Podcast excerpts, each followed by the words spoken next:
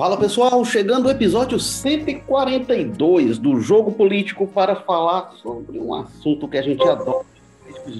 Só a gente gosta, mas eles também gostam muito, e eles que dão munição para a gente tratar, que é eleições 2022. A gente tem falado bastante das eleições 2022, mas hoje será de uma perspectiva um pouco diferente, uma questão que a gente não tinha colocado em perspectiva ainda. Vai ter eleições em 2022? E não é como a gente chegou a discutir em 2020, se ia ter eleição, se a eleição ia ser adiada, porque 2020 era por causa da pandemia. Aqui, daqui para 2022, espero eu, esperamos todos, que a pandemia esteja controlada, esteja já contida, e aí não seja um empecilho para a realização da eleição. O que está hoje surgindo como obstáculo daqui para lá é o presidente Jair Bolsonaro, que ele diz: olha, se não tiver voto impresso, não tem eleição, meu lado pode não reconhecer, enfim. E aí surge é, essa interrogação que a gente vai discutir aqui. Tem risco de não ter eleição no ano que vem? Qual a chance de o presidente Jair Bolsonaro dar um golpe? O que, que significaria não ter eleição? Ele ficar mais tempo no poder? O mandato dele se encerra em 31 de dezembro e assumir o presidente da Câmara? Que aí, saindo da chapa, seria na linha sucessória, ou ele vai ficando além do que definiria o mandato? Isso ele não explica, a gente vai tentar entender o que é possível dessa confusão toda, e para falar sobre isso a gente tem direto da Sapiranga, Walter George. Tudo bem, Walter? Cara, tudo tranquilo aqui na, na, na Sapiranga, se você falar, não, nenhum bicho passeando pelas ruas, eu, com todos eles recolhidos, possivelmente pelo horário do nós estamos gravando aqui, com é horário de recolhimento mesmo. Mas em termos de da fauna que você gosta de transdenunciar, tá tudo, tá tudo tranquilo. A gente só vê mesmo humanos, o que é o perigo circulando pelas ruas. É uma pena. Eu gosto quando a bicharada está alvoroçada aí na Sapiranga, como ela normalmente está no José Bonifácio, de onde fala nosso Carlos Baza. Tudo bem, Maza? Tranquilo, Érico, Walter. Muito tranquilo aqui nessas últimas semanas. É, eu acho que os gatos deram uma, uma migrada aí, foram para algum outro bairro. Nossos telhados aqui estão quietos, estão tranquilos. Volta e meia, os cachorros estão dando seu sinal de vida aí, talvez aparecer na gravação. Agora há pouco tinha um se esgoelando por aí, mas pelo visto diminuiu. Ah, uma pena, não, não gosto dessa tranquilidade aí, são é tudo aí José Bonifácio, até os gatos estão quietos, algo estranho acontecendo. Mas vamos então aqui para o assunto. Walter George, você vê alguma chance de não ter eleição no ano que vem? Assim, eu, eu a essa altura eu não descarto completamente é, que haja um atropelo nesse calendário, não. E eu faço isso muito menos por uma eventual força que o presidente Bolsonaro tenha de impedir que aconteça, porque eu acho que ele não tem essa força, ele não, tem, ele não dispõe de uma base de apoio é, suficiente para que lhe dê essa, essa possibilidade, mas diante da fraqueza das instituições. Eu, eu, vejo mais pelo lado da fraqueza de quem deveria estar defendendo com mais ênfase o processo democrático eleitoral brasileiro e, e assume uma postura absolutamente incompreensível da minha parte. É, essas bravatas que o presidente de vez em quando apresenta, a, se, se não for. Por exemplo, quando ele diz que é, sem o voto impresso, o voto tá lá auditável, como ele fala, a, a, a, eleição fica maculada. E aí ele teria dificuldade para entregar, pode ser que não entregue, pode ser que haja resistência. Ele já está dizendo que vai haver resistência, porque o voto impresso me parece que ele seja, uma, aí sim, uma possibilidade fora de cogitação a essa altura. Né? Não tem apoio desse Congresso, não tem apoio político, não tem apoio fora. É só uma, uma agenda do presidente que ele não conseguiu botar, botar para frente. Quando ele diz isso, e imediatamente não, não vem das instâncias do, do, do, da Justiça Eleitoral, do Ministério Público, da, do próprio Congresso, não vem uma resposta enfática e uma cobrança a ele de que esclareça aquilo que ele está dizendo, que ele não vai entregar, aí com essas perguntas que você faz, ele está falando de quê? Que vai prorrogar seu tempo, não, não, é? Vai além do dia 1 de janeiro de 2023, que é para quando está previsto o fim.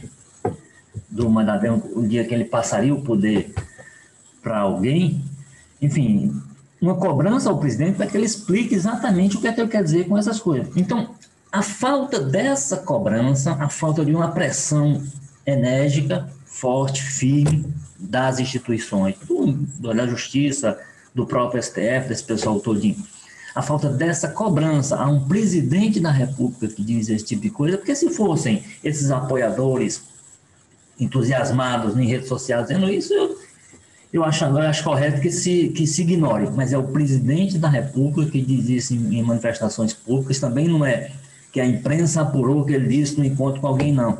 São declarações públicas dele, feitas em público, em, em, em, inclusive em, eventos do, de governo, ele já fez esse tipo de, de observação ou de declaração. A falta de cobrança, e uma cobrança, como eu vou repetir aqui, enérgica, olha, o senhor esclarece isso aqui, ou então o senhor responderá por isso.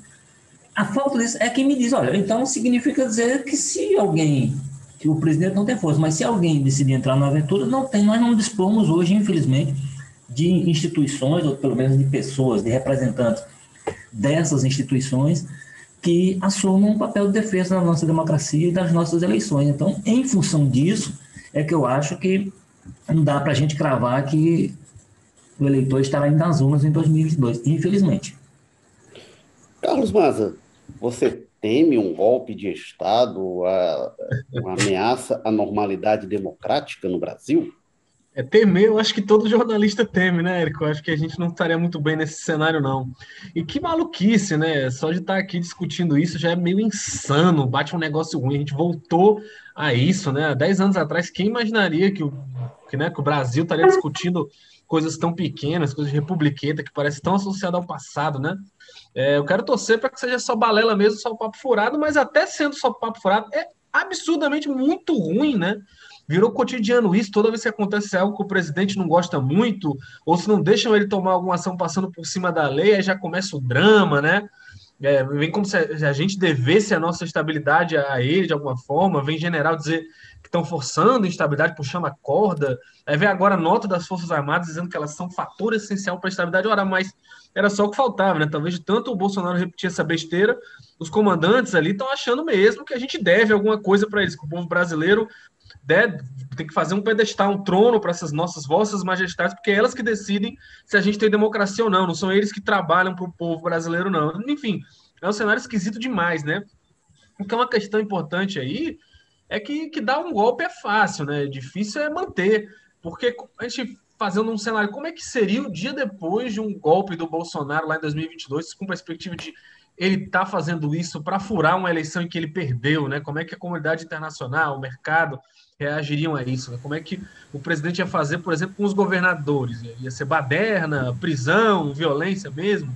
Aqui mesmo no Ceará, o governador Camilo Santana provavelmente teria que ser preso, né? Porque não iria um governador do PT, oposição, né, forte a isso, os governadores do Nordeste todos, basicamente, deputados, quantos deputados, quantos senadores, o Brasil já extremamente mal visto lá fora, né? Hoje andando de, de mãos dadas aí nas votações da ONU, basicamente só com teocracias fundamentalistas islâmicas e ditaduras, né? Como é que as empresas brasileiras na bolsa iriam ficar? Enfim, tem muitas questões disso, mas é aquilo, né? Só da gente estar tá aqui discutindo isso já é, é muito triste, né? Que, que a bel sabor de um ou outro governante a gente pode voltar a quase que ao status zero no nosso no jogo democrático. Né? As instituições estarem valendo tão pouco para estar na mão aí de poucos decidir se vai ou não, porque hoje parece que o presidente mesmo não esconde nem um pouco a intenção dele de não aceitar de forma alguma uma derrota de 2022. E aí a única coisa que a gente tem para pensar é, e aí os generais apoiariam isso, a sociedade apoiaria isso, porque que o presidente tem intenção, ele mesmo não esconde, né? Como o Walter falou, são informações públicas aí, é aquele papo de meu exército, meu exército, enfim, a gente vai ter dias bem tensos daqui para o final de 2022. É, agora, mas quando, quando eu partei de ser teme, não era nem se, assim, se você, no caso de haver uma ditadura, se, obviamente todos nós é, teremos muito, muita preocupação com o cenário deles. E não só por ser jornalista, né? Mas assim, você acha que tem chance de acontecer? Como é que você vê numa escala aí de, de probabilidades? Olha, é, é, muito difícil falar em probabilidade, né? Eu, eu gostaria, não sei, eu fico na dúvida se é, se é o que eu acho de verdade ou se é o que eu quero acreditar, né? Você fica naquele dilema interno e tudo mais.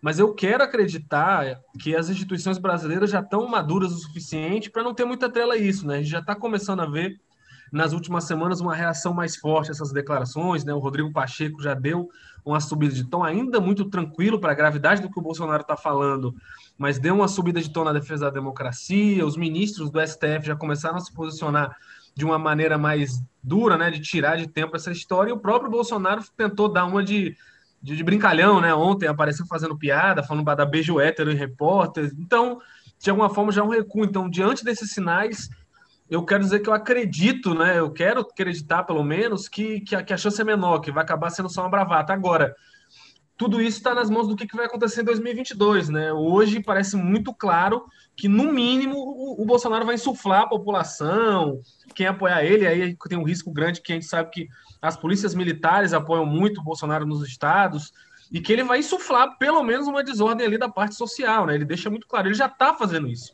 Quando ele está em plena campanha nos últimos anos aí, falando que o voto impresso não presta, não presta de forma alguma, que tem fraude, sem ter nenhuma evidência, ele já está insuflando a população. Mesmo que ele aceite a derrota em 2022 e fale, eu perdi para o Lula, vai ter uma parcela da população que vai estar tá, né, indignada aí, dizendo que teve uma fraude porque ele já plantou essa semente.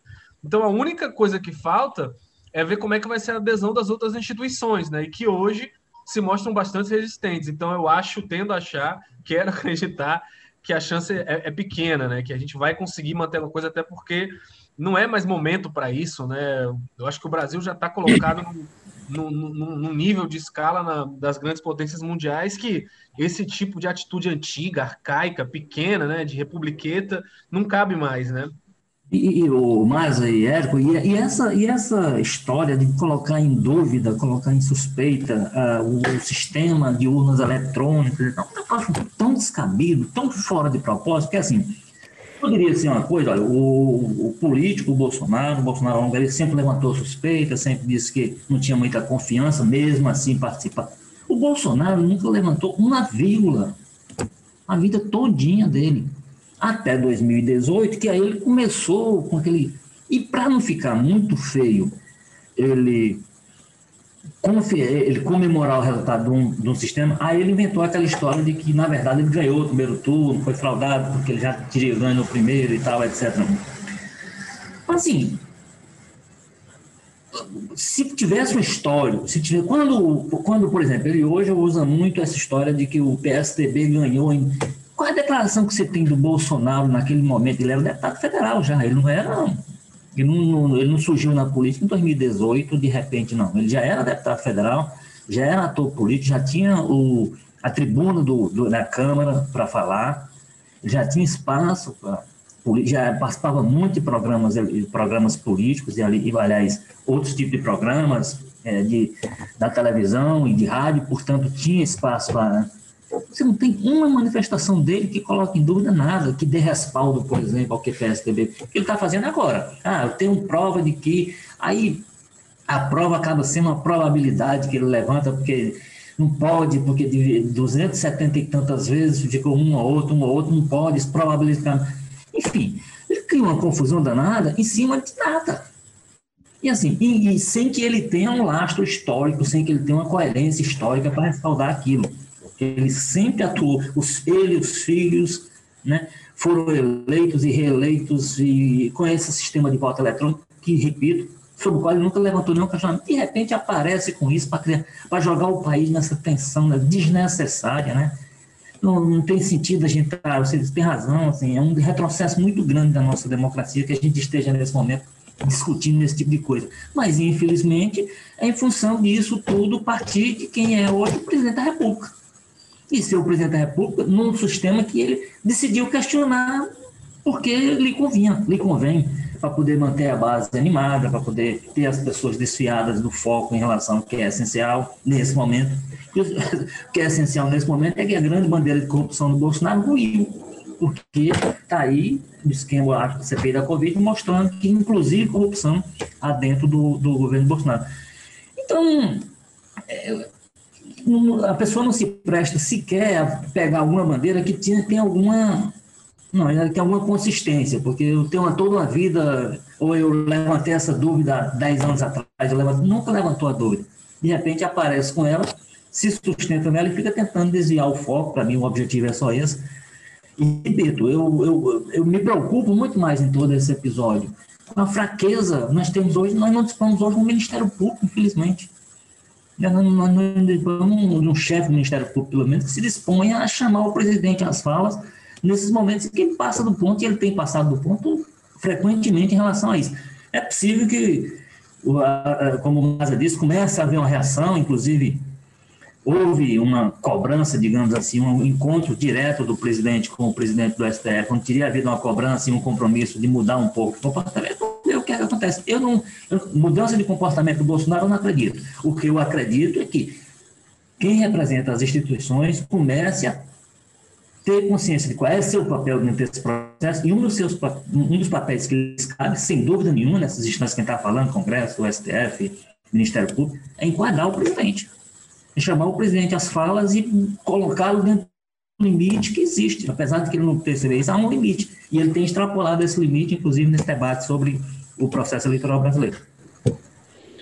É, o, o, o, um ponto que você aponta, eu concordo inteiramente, é a gente retomar realmente a história do Bolsonaro. Primeira coisa, ele vai questionar o modelo de eleição pelo qual ele chegou ao cargo. Então, ele não tem legitimidade para questionar isso. Eu acho que o debate sobre voto impresso, até é anterior até a eleição do Bolsonaro, se discutia ali de ter a urna que imprimiria o voto, você pegaria e depositaria lá em outra plateia. E você não encontra uma manifestação dele sobre isso, né, Érico? Assim, é. Esse debate existia e ele nunca foi voz nessa, nesse lado que definiu voto autoritário. É, agora, esse, esse, é o debate antigo, e o TSE em vários momentos já disse, não, não, é, não, é, não, não dá para ter não e tal, não é adequado. E eu acho até o seguinte, é, o TSE ele tem que executar as eleições de acordo com, com a maneira que o, o Congresso Nacional definir que deve ocorrer. Eu acho que isso é o fundamental. É, se o Congresso definir que vai ter voto impresso, beleza, que tem voto impresso. Agora, o fundamental para mim é isso. Quem decide isso não é o presidente da República, que pode ser candidato, e aí pode estar é, conduzindo o processo de forma que é o mais conveniente para ele, e ele não esconde isso, que ele diz, ah, não, é o nosso lado. Que é... Não, calma. Não é assim. A gente tem aí um ordenamento que está feito que não foi ontem. A gente tem aí mais de 20 anos de, de, de voto eletrônico, e aí agora ele que. Não, não, peraí, calma lá não é o presidente da República que é candidato, também não é o TSE, quem decide isso é o Congresso Nacional. E o Bolsonaro teve lá quase 30 anos e nunca tratou disso. Isso o que eu acho absurdo, assim, nunca teve um projeto do senhor Jair Messias Bolsonaro, nem depois da eleição de 2014, que 2014 a 2018, ele organizando lá a candidatura dele a presidente da República, já tinha tido a eleição de 2014, em que ele, de forma patética, disse que teria havido fraude. Aí o Bolsonaro questionado, ele disse que tinha primeiro tido fraude da eleição dele, né? Aí disse, não, que a eleição vinha assim, depois ficou de tal jeito e tal. O presidente Jair Bolsonaro descobriu uma coisa chamada apuração, né?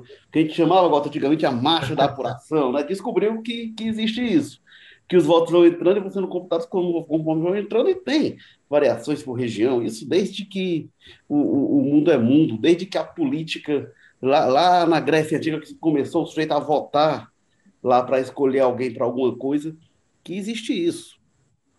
É, então ele rejeita, né? Não, não, não.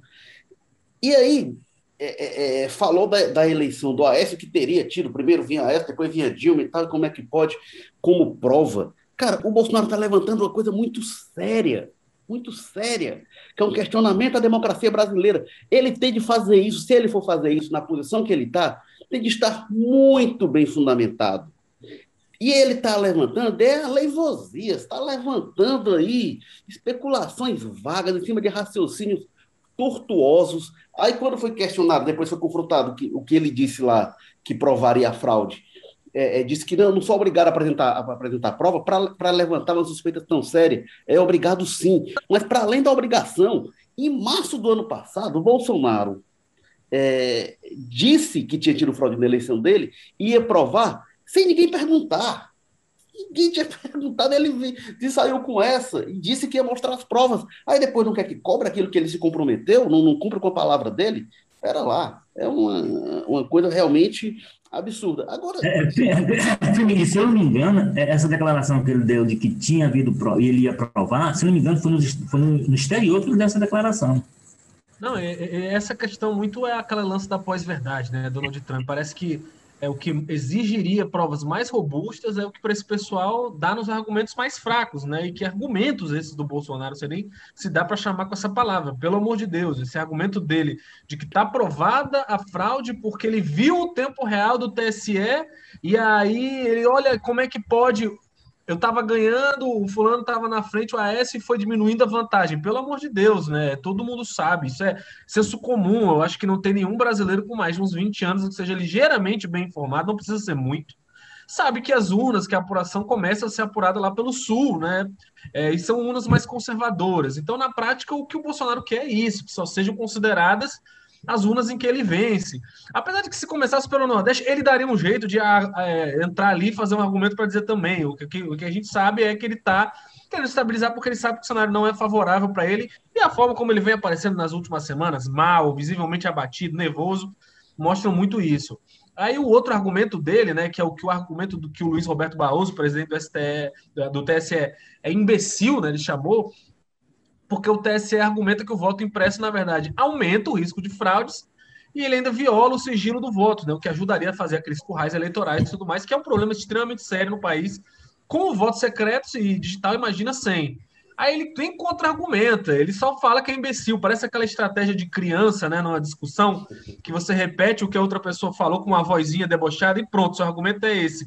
Eles basicamente só repetiu: ah, não, não, TSE, o voto se vai ter fraude. Ele não dá argumento nenhum, né? Então é um, é um negócio muito frágil. Como você falou, Érico, parece que não tem nem interesse de ter uma discussão séria sobre o assunto, é só vontade de tumultuar mesmo, porque faz parte de uma estratégia, porque sabe que tem uma parcela considerável da população e muita gente armada, inclusive, que segue esse, esse raciocínio aí, que acha bonito.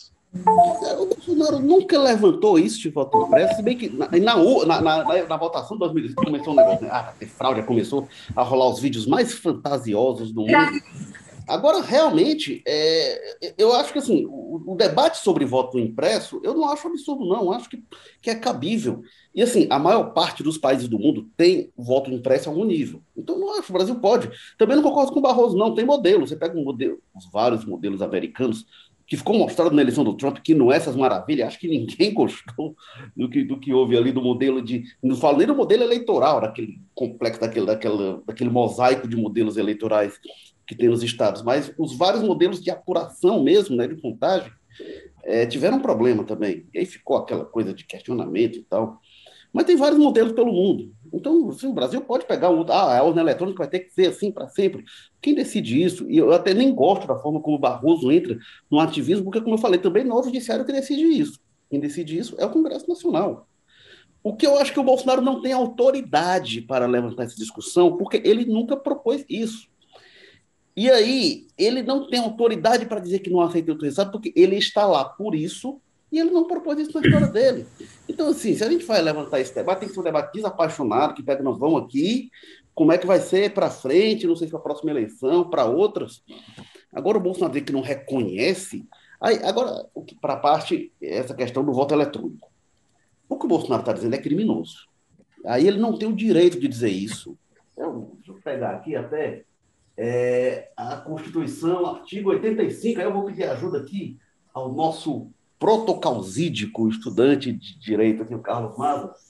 Artigo 85. São crimes de responsabilidade dos atos da República que atentem contra a Constituição Federal e especialmente contra a existência da União, o livre exercício do poder legislativo, poder judiciário, do Ministério Público e dos poderes constitucionais das unidades da Federação, o exercício dos direitos políticos individuais e sociais.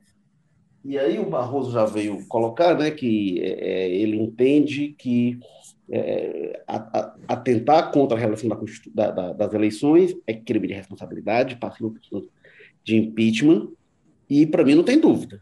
Quando fala que, que é crime de responsabilidade é, atos que atentem contra é, o exercício dos direitos políticos, individuais e sociais, isso é crime de responsabilidade do presidente da República. É, Ô, Walter, aí você falou da fraqueza das instituições. Não vai acontecer nada. Se o Bolsonaro está dizendo isso, fica, fala para lá, fala para cá, e ele pode dizer isso? Como é que. É, eu espero que aconteça. Eu espero que aconteça. Eu até discordo da sua crítica ao Barroso, que ele está praticando ativismo e tal. Eu acho que ele está defendendo o modelo, um modelo de voto que é seguro, né? É, é evidentemente os padrões que o Bolsonaro estabelece. Às vezes você tem que ir além do. Você tem que, meio que para equilibrar um pouco o desequilíbrio que ele cria, você tem que, às vezes, passar de um ponto que seria institucional, então talvez o, o Barroso, eventualmente, no debate, passe desse ponto. Concordo com você que também não se pode transformar isso numa coisa nova. Não, não pode tocar no assunto. É claro que pode. Em circunstâncias, no momento oportuno, com, com tranquilidade, com afastamento dos processos eleitorais, não como o Bolsonaro criou, para poder, ó, é do jeito, desse jeito aqui, ou então eu ameaço até não, não passar a faixa ao, ao sucessor. Agora, eu me, me preocupa mesmo, então eu defendo que o, que o inclusive o, o, o, o Barroso, das manifestações dele mais recentes, eu acho que ele apresenta lá um argumento que é com inteligência, me parece um argumento mais consistente para dizer assim, ó, olha, olha aqui como o sistema funciona, como ele, ele é distante de qualquer tipo de influência. E ele, e ele realmente respeita o que é o sentimento do eleitor conforme cada momento. Ele pegou o histórico, né? Ó. No momento que era, que era para o Collor ganhar, ele ganhou. Aí veio o PSTB, na verdade, o PSTB, na hora que era dele, ele ganhou, reganhou. Na hora que era do PT, o PT ganhou. Na hora, que, PT, na hora que era do Bolsonaro, e para derrotar o PT. Então, é um, é um sistema que, inclusive, ele não, não tem essa. Ele, ele, ele, ele na verdade, ele abriu a oportunidade para todas as correntes, digamos assim, ou para correntes diferentes do cenário, conforme o momento político de cada um. Então, é, é, de fato um sistema absolutamente confiável. Eu, eu, eu aliás, e, como você está dizendo assim, se a gente for pegar exemplos pelo mundo, o Bolsonaro que defende, ele defende o modelo, por exemplo, peruano, que até hoje estão esperando lá confirmar a vitória de um dos candidatos no, no modelo 100% impresso. É esse tipo de confiabilidade que ele acha que o sistema do voto impresso possibilita, né? Então, assim, não é, não é também o fato de ser impresso que torna o, o sistema ruim, não é o fato dele ser totalmente eletrônico, mas no Brasil. Agora, quem já acompanhou o processo eleitoral no Brasil antes do sistema eletrônico, como é o, o caso deste que vos fala, e sabe o que, é que acontecia? Mapismos e um milhão de coisas que hoje o sistema é, protege. Desaparecia, né? Tinha uma... Protege em relação a isso, pode dizer que nós estamos num sistema que no, nos dá, dá a mim, total segurança de que o resultado expressa o quê? Como, aí, como o processo eleitoral se dá, as pressões, aí os coronelismos locais, essas coisas assim, aí é outra discussão que a gente faz, que inclusive não cabe na discussão nacional, não há coronelismo que, que imponha um, um presidente da república. O coronelismo muitas vezes impõe um prefeito local, pode ser que tenha seja um fator que influencie na escolha de um governador, mas para o presidente da República, é aquela. É, e é, nós estamos falando com relação ao Bolsonaro, a disputa pela presidência da República, que ou você tem voto e tem consistência, você ganha, ganhou a população, ou você não se elege. Né? Eu, eu acho que o Bolsonaro é a melhor expressão disso, que o Bolsonaro chegou lá sem ter nenhum, nenhum grande líder com ele, sem ter tempo de TV. O Bolsonaro podia se apresentar como eu sou uma, a expressão da vitória do processo democrático brasileiro, inclusive do sistema de urnas. O povo queria, naquele momento, eleger o Bolsonaro e elegeu o Bolsonaro contra tudo e contra todos. Ele podia ter esse discurso. A história, a história do que aconteceu em 2002, permite, 2018, permitiria ele ter esse discurso. O Lula, por exemplo, quando chegou em 2002, o Lula teve que fazer acordos, teve que fazer, entrar, entrar pelo sistema político, fazer acordo com o PL, não sei o quê. Ele teve que fazer. O Bolsonaro não fez nada disso. O Bolsonaro foi simplesmente o eleitor, em 2018, quer eleger o Bolsonaro. E elegeu. E elegeu. Então, por que colocar esse, esse sistema que permitia uma pessoa como o Bolsonaro chegar à presidência da República? Por que colocar todas essas dúvidas agora que ele não. E aí, voltando para o começo da pergunta que você fez, eu espero, sinceramente, que todas as. que o que ele cometeu, você apontou um exemplo aí, o que ele cometeu foi crime. Foi crime. E ele tem que responder por esses crimes.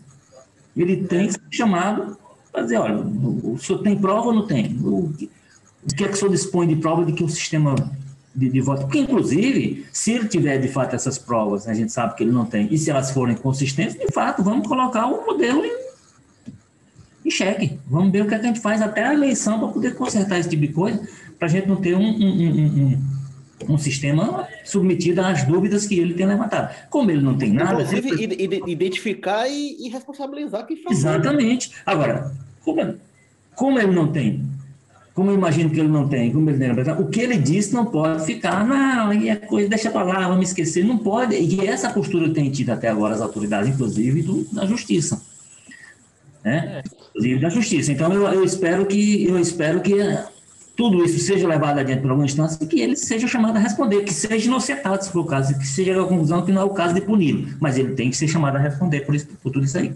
Esse negócio aí não vai acontecer nada, né? Acho que já virou cotidiano faz é tempo, né? Antes mesmo dele tomar posse, não é a primeira, né? A décima, né? A vigésima, não vai ser a última, nem próximo disso, que o Bolsonaro vai fazer esse tipo de coisa. O Bolsonaro já fez de ameaçar jornalista, de encher a boca dele de porrada, né?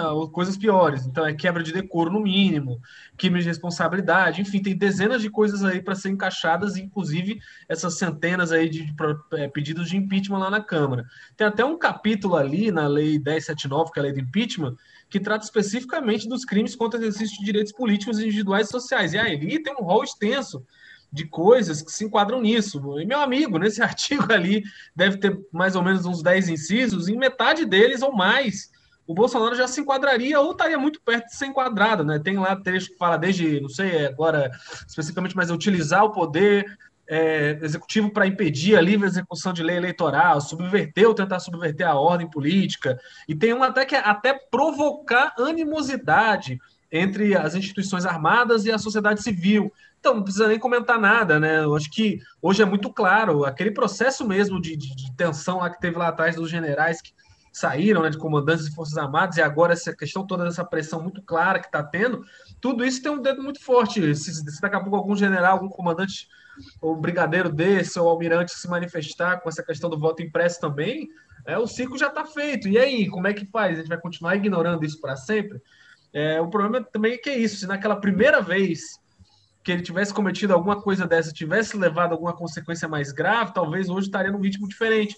Mas como foi ficando, foi ficando, foi dizendo que era besteira, ah, ele é assim, ele é doidinho mesmo, vamos deixar. Chegou-se a esse ponto, que se dia sim, dia sim também, a gente está vendo ameaças contra a nossa democracia, contra nossas leis eleitorais, e como o Érico fala bem aí, com base em absolutamente nada. Eu acho que não dá nem para dizer, a gente da imprensa erra quando fala que ele acusa sem provas. Dizer aquela besteira da apuração em tempo real, aquilo não é uma acusação, aquilo é burrice, é estupidez. Ele está falando uma coisa que ele sabe, se ele não sabe que está errado, é muito patentemente que é errado, é uma lógica furada, que não tem nem pé nem cabeça. Você não pode questionar, sei lá, se o gol do Ceará valeu com um argumento daqueles. Imagine a lei eleitoral, o sistema democrático brasileiro, isso é muito grave, né? Enfim, a gente se acostumou com esse tipo de coisa e eu tenho medo de até quando a gente vai continuar naturalizando esse tipo de absurdo, né? O, o gol do Ceará você questiona, né, Gota? Eu não. Totalmente. qualquer gol. qualquer gol que Mas assim, você vai ter que ter você vai ter que ter argumento, algum argumento que seja para questionar. Aí, com relação a isso aí, eu vou, vou pedir, vou pedir venha para dizer que eu assim mesmo. Tem algum problema, cara? Ah, só, só, em relação ao, ao TSE, o, o, ponto só, Walter, assim, eu, eu acho que não é o TSE que decide. Eu acho que defendeu o atual modelo, ó, o atual modelo é assim, é seguro e tal. Agora, em outros momentos, até outros presidentes do TSE, quando chegou esse debate, disseram: não, não, não é para mexer. Falo, não é o TSE que decide. Se o Congresso decide que vai mudar, muda. Eu, ah, tenho uma, eu tenho uma crítica ao voto. Mas é lembrando que o, o, o, Congresso decide, mas o STF pode dizer, olha, esse ano não tem condições, né? Até. Pode, pode. Não tem condição de aplicar. E, e, eu acho que hoje é meio que senso comum, mesmo que mude a lei, não tem condição de mudar o sistema. Não, tudo bem, mas a questão é só, a, a, tempo da eleição do ano que vem, beleza, mas para frente. Mas é, eu tenho uma crítica ao voto como é hoje, ao voto eletrônico, no atual modelo, que assim, o, o, pessoal que, que faz lá vários testes e hackers que vão lá e tal, atestam seguidamente a segurança da urna eletrônica. Eu acho que tem um problema que é o seguinte: é, o cidadão comum, a pessoa lá, simples, que está ali na Praça do Ferreira conversando agora, não entende como é que se dá o processo e como é que a segurança, como é que funciona o software e tal. Eu mesmo, você vai, eu mesmo acredito que é seguro, confio pelo que diz o técnico, mas não, não, não sei como é que funciona. E acho que na democracia, essa questão de legitimidade da pessoa saber, olha, foi desse jeito aqui que aconteceu o processo, não basta uma questão de fé, de acreditar. Eu acho que era importante as pessoas entenderem. E acho que pouca gente entende. Eu acho que esse é um problema que eu vejo. Eu Mas vejo eu falo, um problema também. Diga. Eu, eu vejo um problema que a apuração é rápida demais, a gente não tem aquela tensãozinha, aquela emoção que tem na eleição americana, né? É. Acaba muito. Faz a marcha da apuração. Né? Exatamente. Sete horas da noite já acabou tudo, não tem nem é. tempo de criar expectativa. Mas, não, mas, mas, na última eleição foi no primeiro turno, né? Que teve aquele, aquela pane lá e demorou pra caramba, e ficou todo mundo mal acostumado. Oh, peraí, cadê, né? É, para vocês terem ideia, quando eu fui, eu fui cobrir uma vez uma eleição municipal nos anos 1980 e alguma coisa fui para Tianguá, que era a eleição municipal, passei uma semana lá para acompanhar a apuração. Porque contava os votos no município, fechava e. Tianguá? Em Tianguá. Com os votos todos guardados lá no fórum. Então era uma semana de apuração. Isso é verdade. Você é, quer mais de apuração? Hum? Contava, contava, contava os votos aqui, era muito Isso aí é o futuro, Walter. Aquele no Paulo Salazar, Diana. Aí, dado momento, não, guarda as urnas e continua amanhã. Aí, cada virada de noite, o pessoal ficava lá, o pessoal fiscalizando, que não vai chegar gente lá. E aquelas histórias do pessoal, urna, pessoal comendo, comendo folha, pegando papel vazio, escrevendo o nome do outro candidato. É, os mitos sobre voto em branco, não, voto em branco vai, nunca foi voto em branco, voto branco não conta. Mas o pessoal conta muito que quando vinha a cédula em branco, às vezes ali quem estava né? contando que tinha simpatia, preenchia ali para um, para outro. Então, pelo amor de Deus. É, agora, voltando só uma pergunta crucial, né, que, que deu a origem aqui à discussão, né, se é, se é possível né, o Bolsonaro é, dar um golpe. É, o que eu diria é o seguinte: no país que a gente está, é. Nunca dá para descartar. Quando a gente pega. É, a, a, República foi instituída com a deposição da, da família real, foi um golpe. E aí veio Getúlio Vargas, Getúlio Vargas dando outro golpe, que foi o Estado Novo. Aí depois, em 55, teve o, o contragolpe do, do Marechal Lott, né? Ele dá o golpe para garantir que quem foi eleito, Juscelino Kubitschek, tomasse posse. É, 64, golpe militar, é, que aí o Castelo Branco dizia, não, vai ter eleição aí, 65, vamos entregar o poder e tal, e foi ficando, foi ficando, e aí foi uma ditadura de 20 anos. É, é, vem depois o AI-5, o golpe dentro do golpe, né? Então, e, para a gente não voltar lá para o Império, né? Que aí o primeira Constituição sendo feita, o Dom Pedro I não gosta, dissolve a Constituinte, otorga a Constituição, depois o golpe da maioridade. Então, assim, a gente tem uma história de golpes. Então, o Brasil não tem uma maturidade, uma solidez democrática que não, o governante não vai dar o golpe, vai aceitar a alternância de poder. É, sempre é para ficar de olho. Agora, tem uma coisa: ao longo da história, os golpes, e aí pegando os mais recentes, o golpe de 64, principalmente, a gente tinha golpes dados por. É, é, é, e aí se passou a usar, mais recentemente, né, ditadura cívico-militar e não apenas ditadura militar. O golpe de 64 ele tinha apoio social. O, o, o governo era maioria, não era? A gente não teve eleição ali para ferir. O João Goulart tinha sido eleito vice-presidente, né, na época de eleição a parte para vice-presidente, e assumiu o poder, então a gente não sabe, nunca testou a força do Jango, né, na verdade, e sobretudo naquela, naquela altura estava desgastado, então não tinha pesquisa de opinião para. Se hoje é, é em dúvida, imagina aquela época, né, de confiabilidade de, para aferir, mas o fato é que se percebe que muitos atores sociais, empresariado, muita gente do, na, na, igreja, embora tivesse um, um ala muita esquerda na igreja, que falando, ah, os padres comunistas e tal, que nem o pessoal fala hoje. Né? Mas a igreja, majoritariamente, era a favor de um golpe.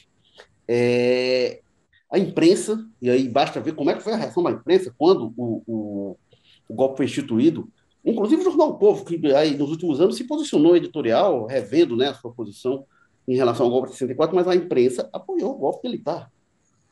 Então, assim, o que eu quero chegar é o seguinte: não se dá um golpe apenas porque eu quero e apenas porque eu tenho o um exército.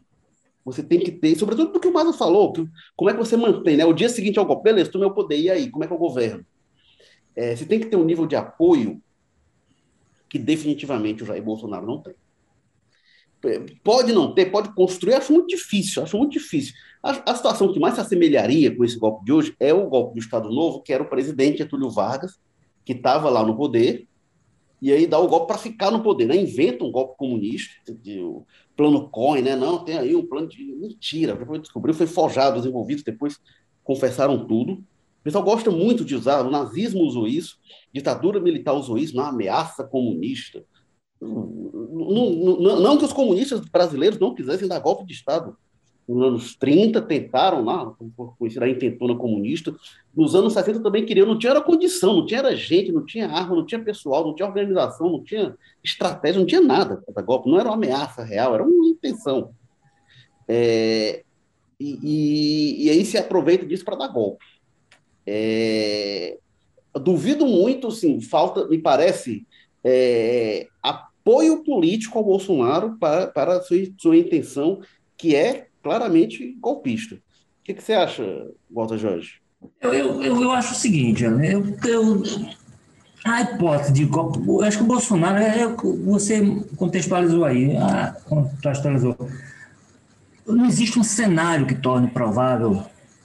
Hum, ah, porque assim, não, o golpe não é você não vai acordar e dizer, ah, hoje eu vou decidir, vou juntar aqui o pessoal e vou decidir que não entrego, o, vou fechar o Congresso, vou não sei o que então.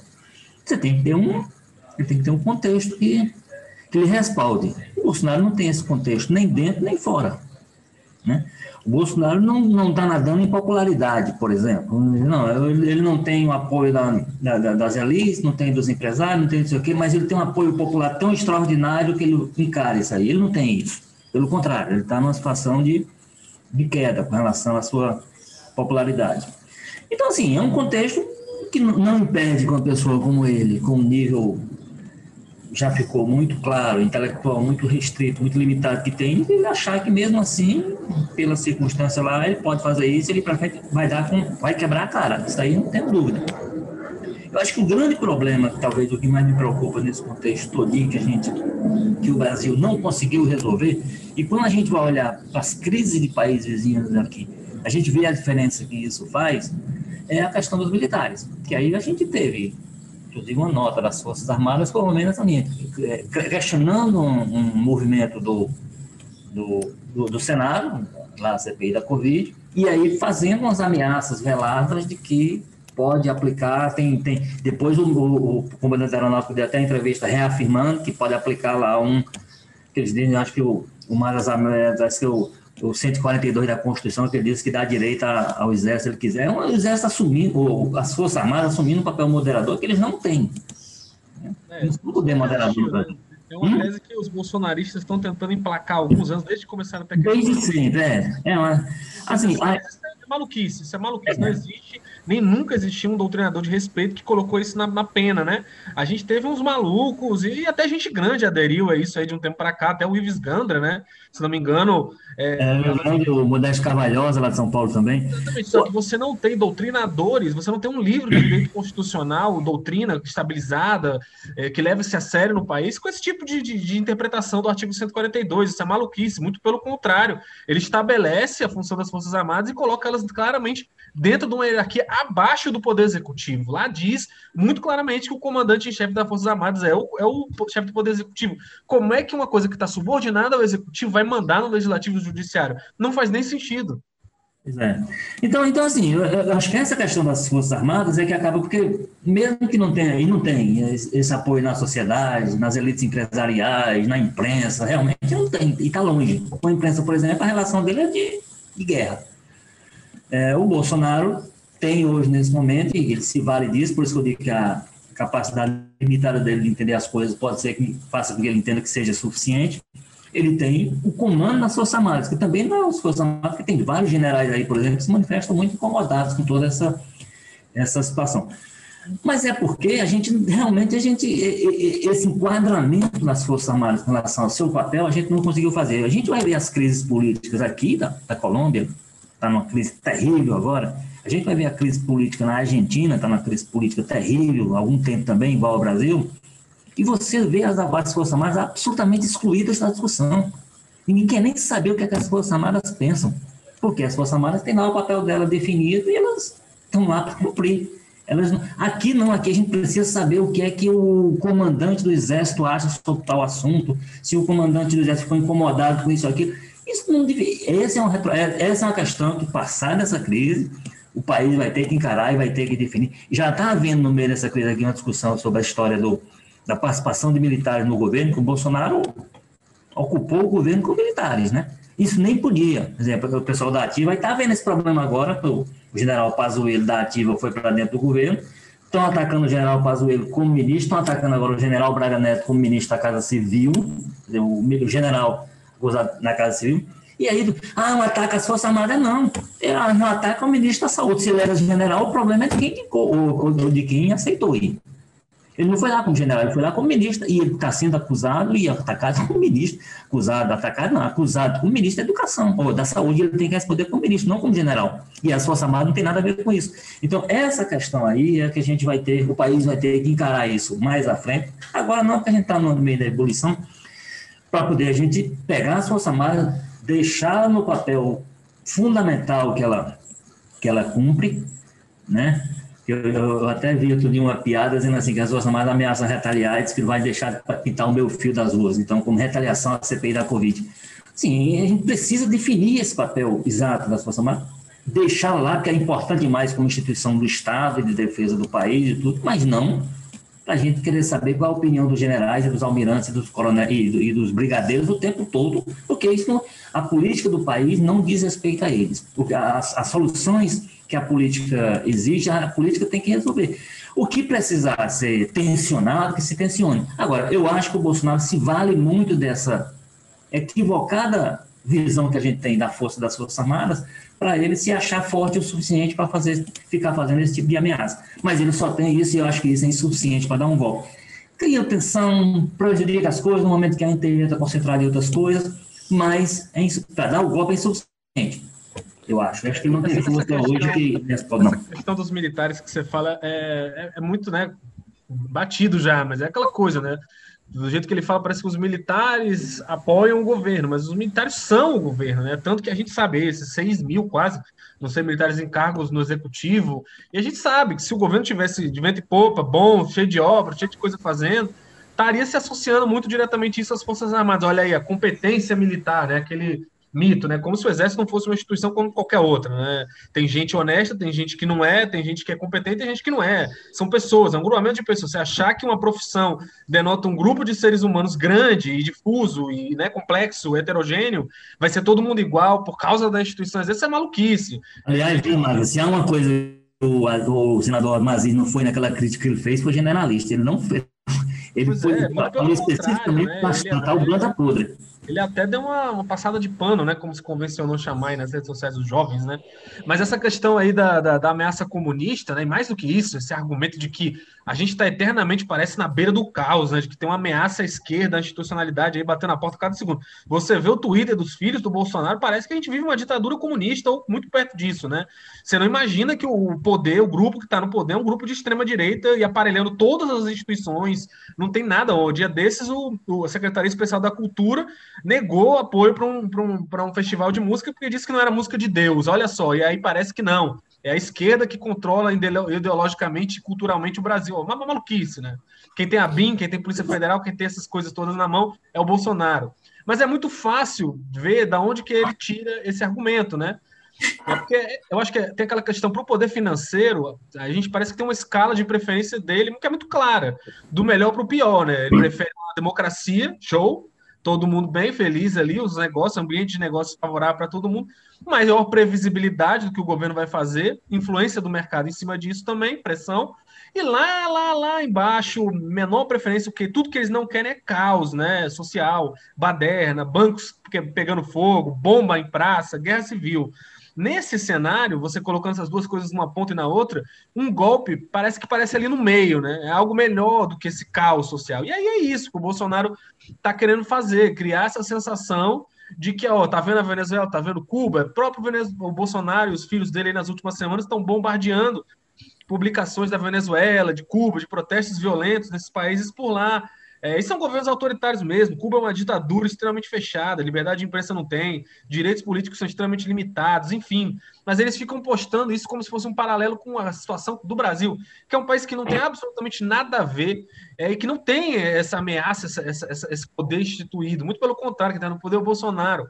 E isso querendo sugerir que a esquerda quer tensionar, causar instabilidade. Ó, me poupe. Hoje não existe no Brasil qualquer escalada de violência ou tumulto. A gente teve meia dúzia de malucos lá nesses últimos protestos jogando pedra em vidraça, mas era claramente uma coisa minoritária. Claramente, eram protestos muito grandes, né?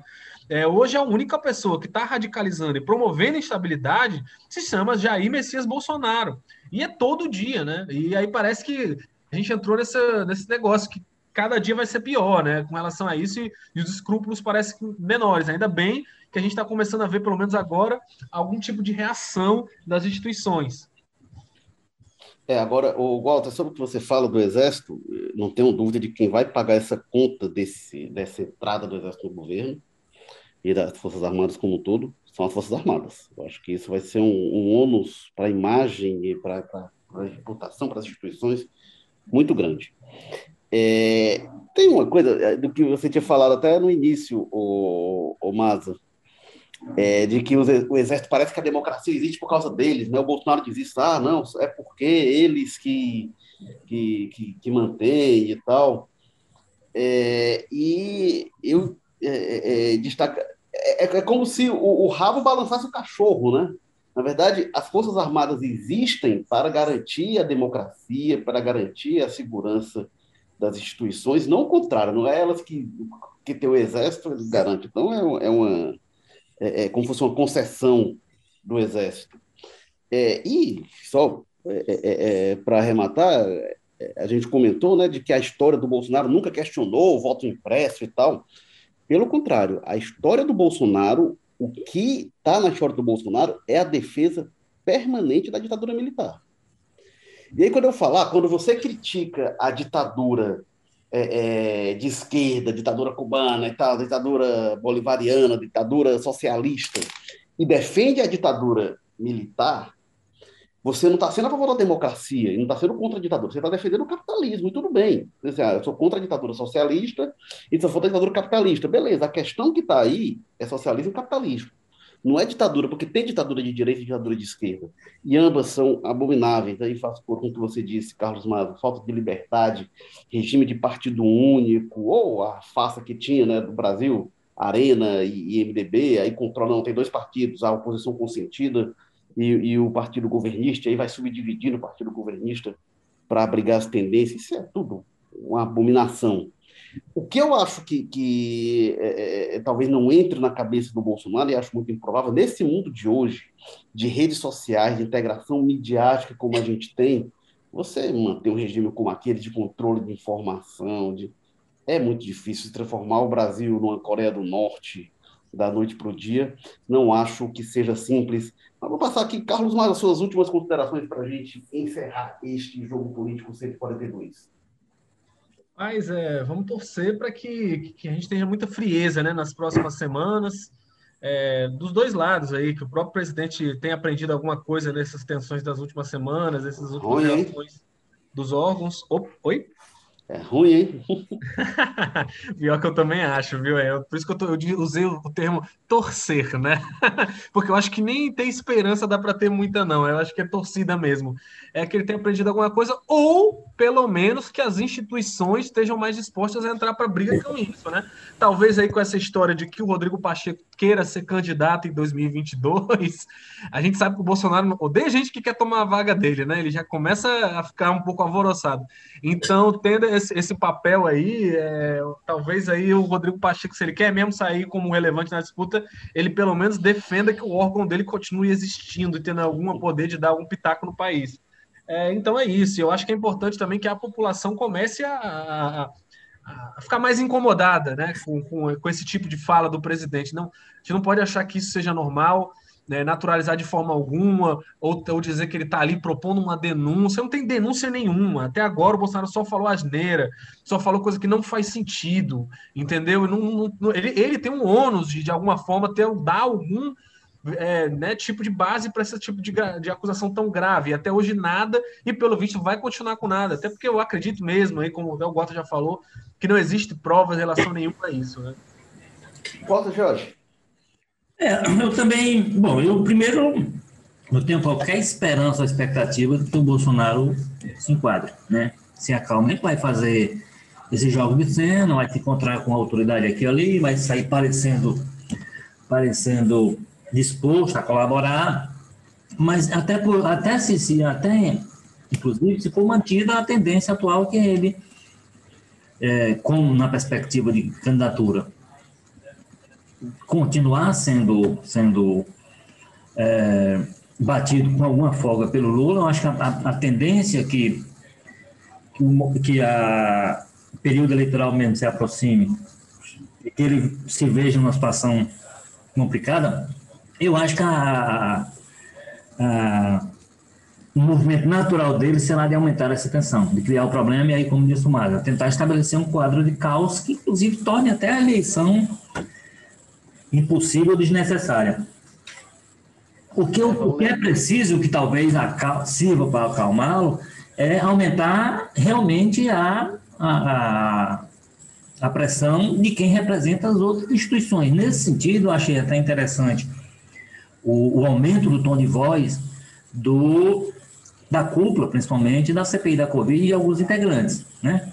Com, com, com relação a isso, que eles é, reagiram à nota do, das Forças Armadas, reagiram a algumas manifestações do presidente que têm sido agressivas com os senadores, dizendo que não se intimidarão, que vão para frente, que inclusive vão investigar os militares que aparecerem com algum tipo de suspeita, né, que não vão retroceder em relação a isso. Evidentemente, isso aumentará, tende a aumentar a tensão política e tudo, mas aí tem que ser encarada. Agora, é preciso que o, TS, que o STF, é preciso que o Ministério Público, principalmente, é preciso que esses, esses, esses órgãos da sociedade, como a OAB, é preciso que a imprensa, né? então todo mundo vai poder dar um, arrumar um jeito, de, com esse contexto todo, enquadrar o Bolsonaro acalmá-lo dessa forma, porque não irá acalmá-lo simplesmente, como foi dito aqui, naturalizando o que ele diz, achando que é isso mesmo, não é, porque ele é o presidente da República. Ele é a voz mais importante do país, precisa, ele precisa sair dessa, não sei imitar a voz de criança que ele faz, como o Maza fez aí, a perfeição, né? Essa interpretação não sei fazer, mas acabar com essa é, aparente infantilidade, que não tem nada de infantilidade, e ele assumiu um papel de presidente clicado, que uma das coisas que ele tem é dar uma acalmada institucional no país. O que ele tem feito desde que tomou posse é, quando, quando a coisa está querendo se acalmar, vem dar uma agravada. Agora está acontecendo com relação ao processo eleitoral. Não haveria dúvida nenhuma sobre a eleição do ano que vem, que ela aconteceria, a gente estaria, estaria aqui discutindo outra coisa, se não fosse o presidente da República diariamente quase criando problemas e dando declarações com base em nada, né, para entre outras coisas, colocar em dúvida até esse calendário, essa realização dessa eleição.